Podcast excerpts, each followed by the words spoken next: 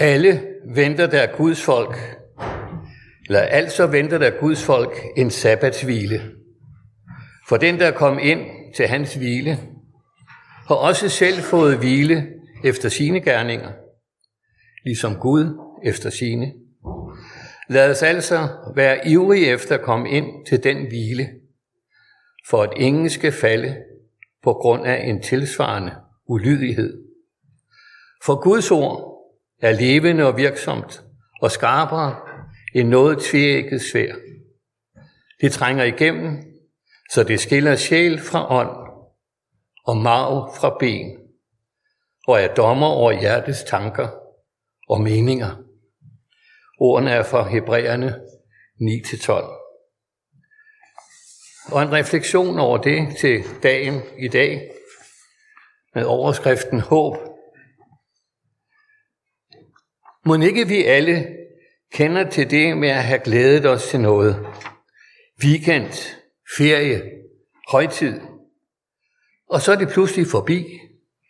Det gik alt for hurtigt. I bibelverset til i dag kan vi læse, at noget godt er lovet til os. Noget, der var ved.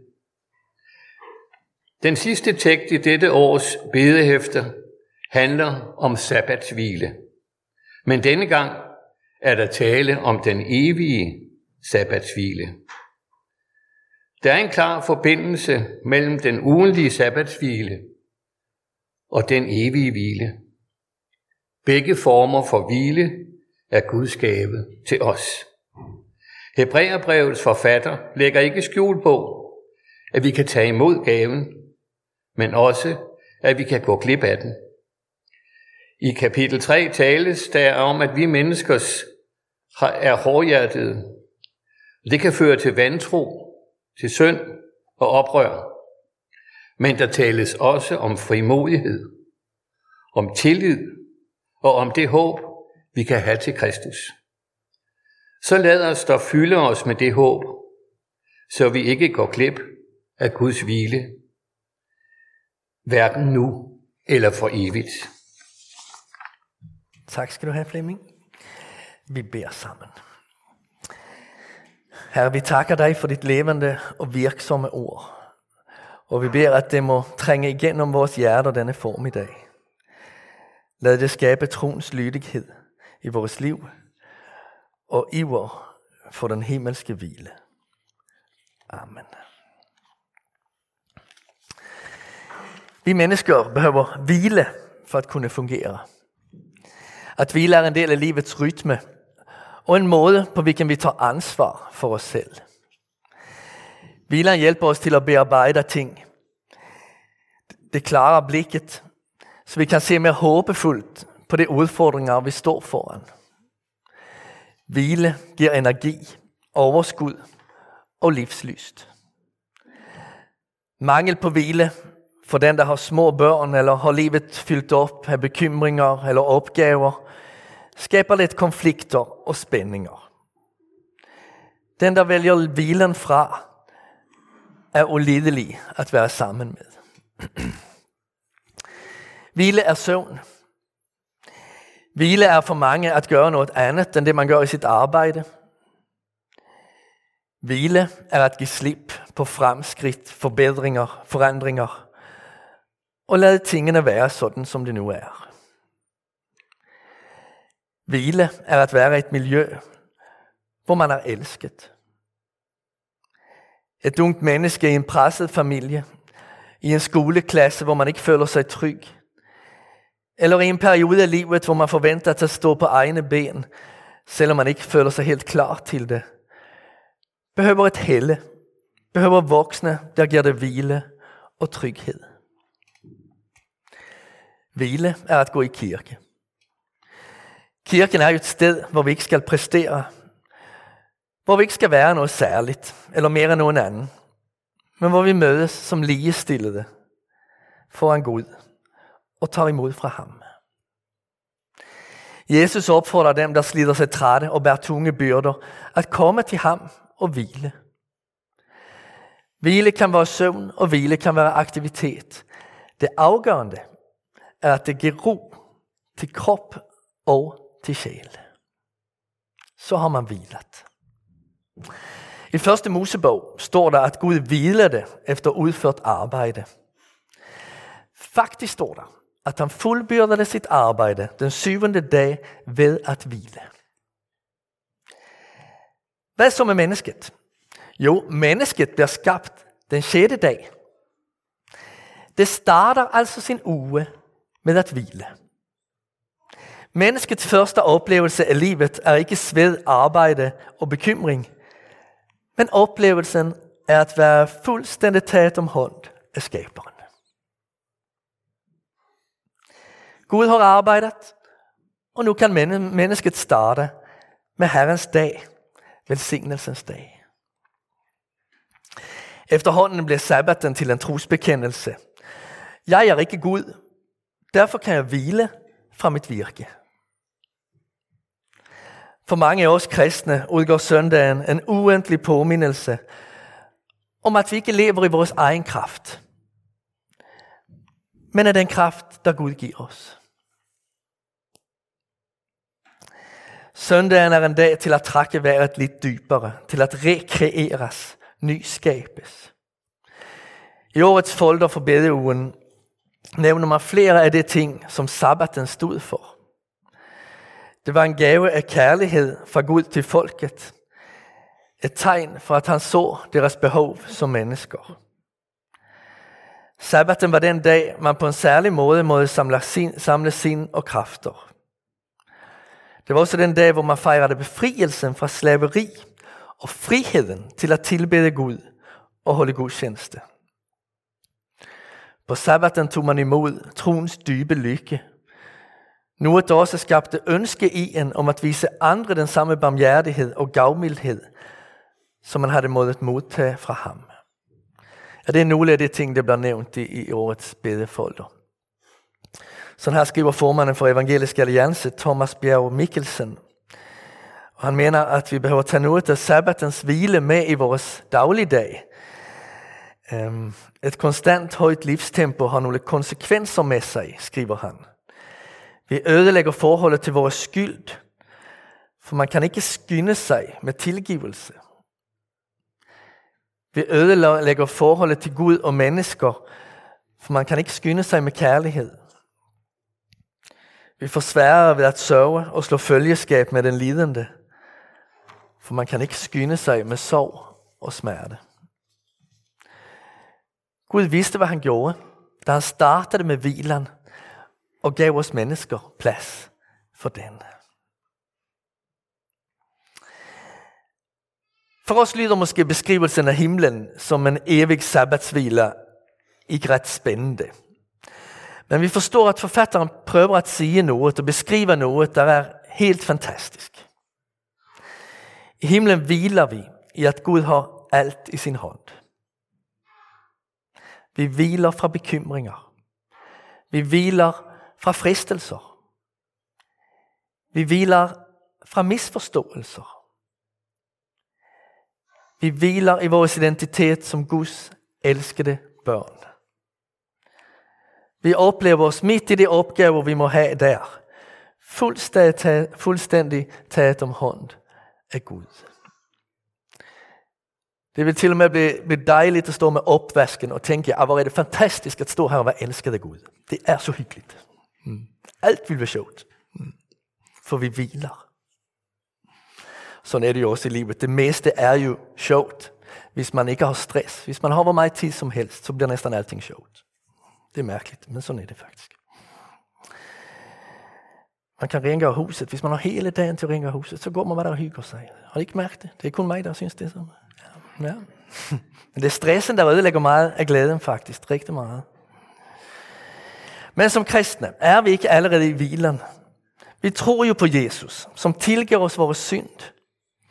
Kan vi ikke bare slappe af og tænke, at alt løser sig? Jo, på en måde kan vi det. Vi må gerne hvile i Jesu nåde. Det er faktisk godt, jo mere vi gør det. Men vi lever for os selv, hvis vi tror, at hele os er indstillet på at søge Gud.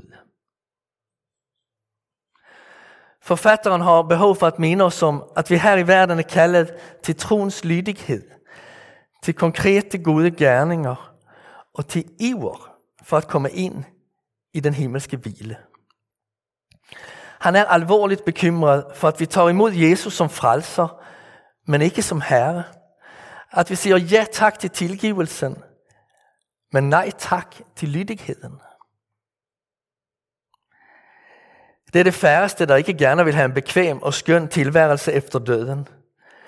Men hvor mange ønsker også at være sammen med Herren her i livet? Man må gerne elske Gud for det gode, han giver og lover. Men det han giver og lover, er dybest set ham selv. Når man modtager Guds tilgivelse, modtager man ikke kun en gave, man modtager Gud selv som usigelig, nådefuld og dyrebar. At omvende sig til Kristus er at give plads for ham i sit liv. Det er at erkende ham som den højeste, sande, skønne, kærlige, med det bedste tanker for ens liv. Den himmelske sabbatsvila er altings mål, for det er Guds rige i dets fuldhed. Det er der Gud opfylder alt og råder over alt. Forfatteren til Hebreerbrevet taler om at hvile efter sine gerninger. Og samtidig siger han, at vi ikke udfører de gerninger blot i vores egen kraft. Vi er ikke det eneste, der er levende og virksomme. Det er i endnu højere grad Guds ord. Både som læst direkte i Bibelen, og som lyttet til i forkyndelse og undervisning.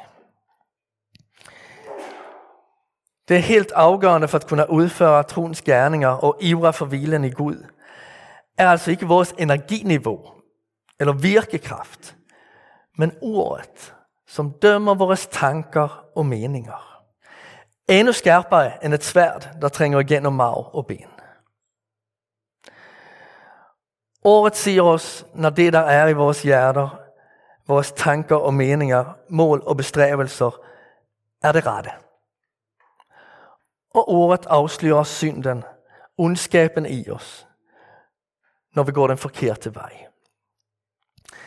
Der er nemlig samtidig to forskellige retninger, to forskellige programmer kørende i en kristen. Der er det, der kaldes for det gamle menneske, kødet, vantroen. Den retning og tilbøjelighed bygger på illusionen, at mennesket klarer sig uden Gud at verden egentlig er vores, og at der ikke er en skaber, der har lov til at sætte spørgsmålstegn ved os eller at forandre os. Det udgangspunkter fortplanter sig i vores relationer til hinanden. Vi ser ikke, hvor meget i livet, som vi faktisk tager imod fra andre. Vi nægter afhængighed og usikkerhed, og ser til, at så meget som muligt, både nu og fremover, bliver som vi vil have det. Andre må rette sig efter vores mål. Det andet program, den anden tilbøjelighed, er det nye menneske, ånden. Det er troens retning, som får et menneske til at spørge efter Gud og hans vilje. Man ærer og takker ham, som giveren af alt godt, man må tage imod i livet. Man ydmyger sig under ham, vil adlyde ham og pege på ham som den dyrbarste skat, et menneske kan få. Hans højeste ønske er at glæde Gud, og alt andet styres og underordnes af det ønske. Guds ære er altings højeste. Og også den retning fortplanter sig i relationerne. Man ser, hvor meget andre mennesker betyder i ens liv. Man finder sin glæde i det, man har fælles med dem andres lykke bliver hans egen lykke. Bevidstheden om disse to retninger, denne borgerkrig i os, betyder, at der hvor vi tidligere måske ikke rigtig tænkte over, at vi stod i et valg, ser vi nu klart, at det gør vi. Vi står i spændingen mellem synd og hellighed. Hvad skal jeg kommunikere til mit barn, der har gebärdat sig riktigt dåligt? Ska jag ta kontroll over händelserna och lägga en plan för hvordan det ska förändra sig? Eller ska jag först søge Herren och be om att kunna möta mitt barn med hans sind och visdom? Ska jag stole på min egen handlekraft eller på Jesu liv i mit hjerte? Hvad nu med disse film, som jeg sidder og ser hver aften? Hvad gør det egentlig ved mig? Leder det til, at jeg elsker Gud, mig selv og andre mere? Eller bliver jeg bare mere selvoptaget, selvforagtende, mindre tilbøjelig til at vende mig til Gud? Har det fået rimelige proportioner, eller fylder det for meget i mine tanker og mit liv? Hvorfor fristes jeg egentlig til at lyve i denne situation? Er det fordi jeg ikke vil tabe ansigt? Hvad sker der, hvis jeg tager konsekvenserne af sandheden? Da jeg mødte ham, oplevede jeg den følelse af jalousi igen. Hvad siger den egentlig om mig og mine drømme? Hvad siger den om den måde, jeg ser på andre, og om hvor jeg egentlig tror, at lykken findes? Hvad vil Gud sige til mig om lykke? Hvorfor længes jeg så meget efter fællesskab? Det er som om længslen efter det egentlig ligger endnu dybere i mig end alt andet. Trangen efter nydelse, fremgang eller beundring fremstår mest som en kompensation for et godt og nært fællesskab. Hvordan skal jeg forstå denne længsel? Er det fordi jeg mangler nære venner i livet? Eller er det yderst tæt, fordi jeg er skabt af Gud til at kunne tage imod et fuldkomment fællesskab? For at være set, kendt og elsket for at være sammen med Kristus selv.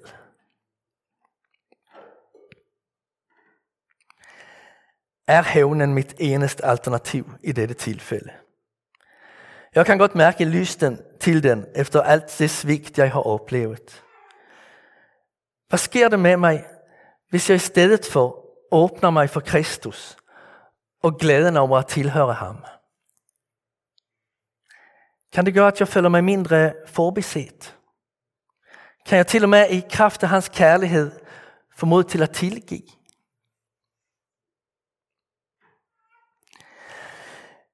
Den pessimisme, jeg gav udtryk for i dag, hvor kom den egentlig fra? Var det Guds tanker? Eller var det faktisk min redsel, der talte?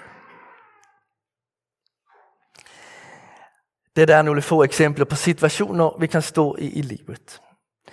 Det er ikke sådan, at Guds ord altid giver direkte svar på, hvordan vi skal tænke og agere. Men en gang imellem gør det.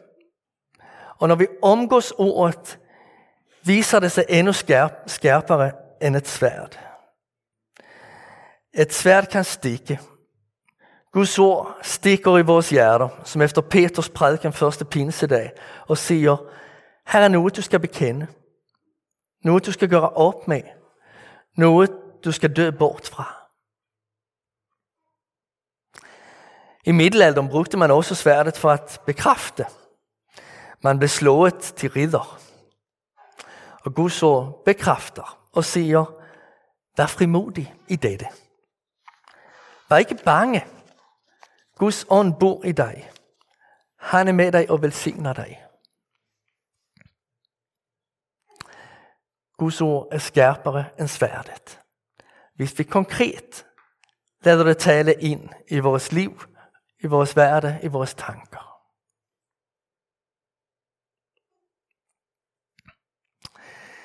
Temat for denne sidste dag i bedeugen er håb. Og teksten handler om det Gud vil for os. At give os hvile i Gud. Og dag en sabbatshvile hos Gud. Bøn og håb hör sammen. Vi beder for det, vi håber på Gud. Vores bøn gør en forskel, for det Gud formår og vil svare på den. Bøn og håb hører sammen. Gud svarer på vores bøn efter sin vilje. Vi tænker let, at det er noget, der begrænser, hvad vi kan forvente at få ud af vores bøn. Vi ved, hvad vi vil. Og det beder vi om.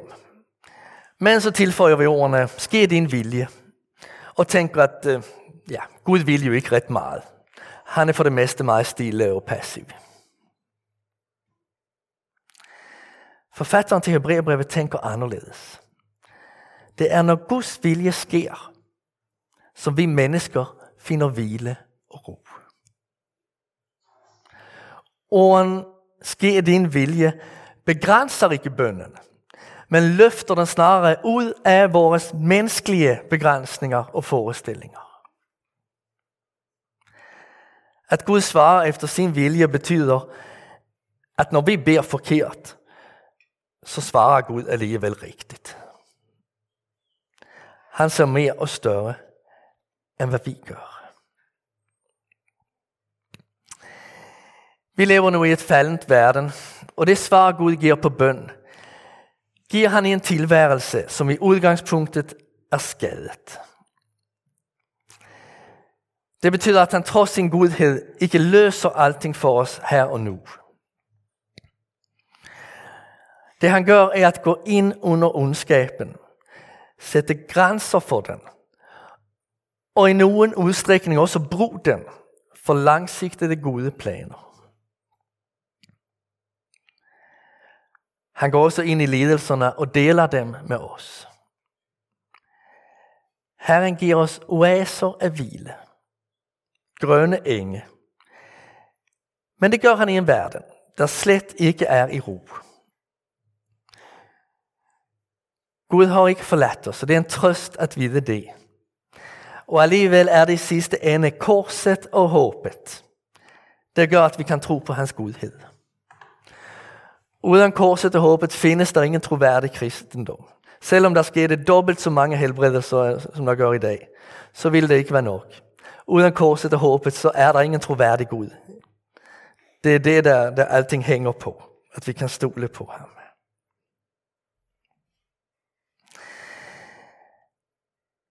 Og det er det, der gør, at den hvile, vi til tider oplever her, bliver et tegn om den sabbatshvile, hvor synden er udryddet, og alt er i harmoni, efter Guds gode tanker for skabelsen.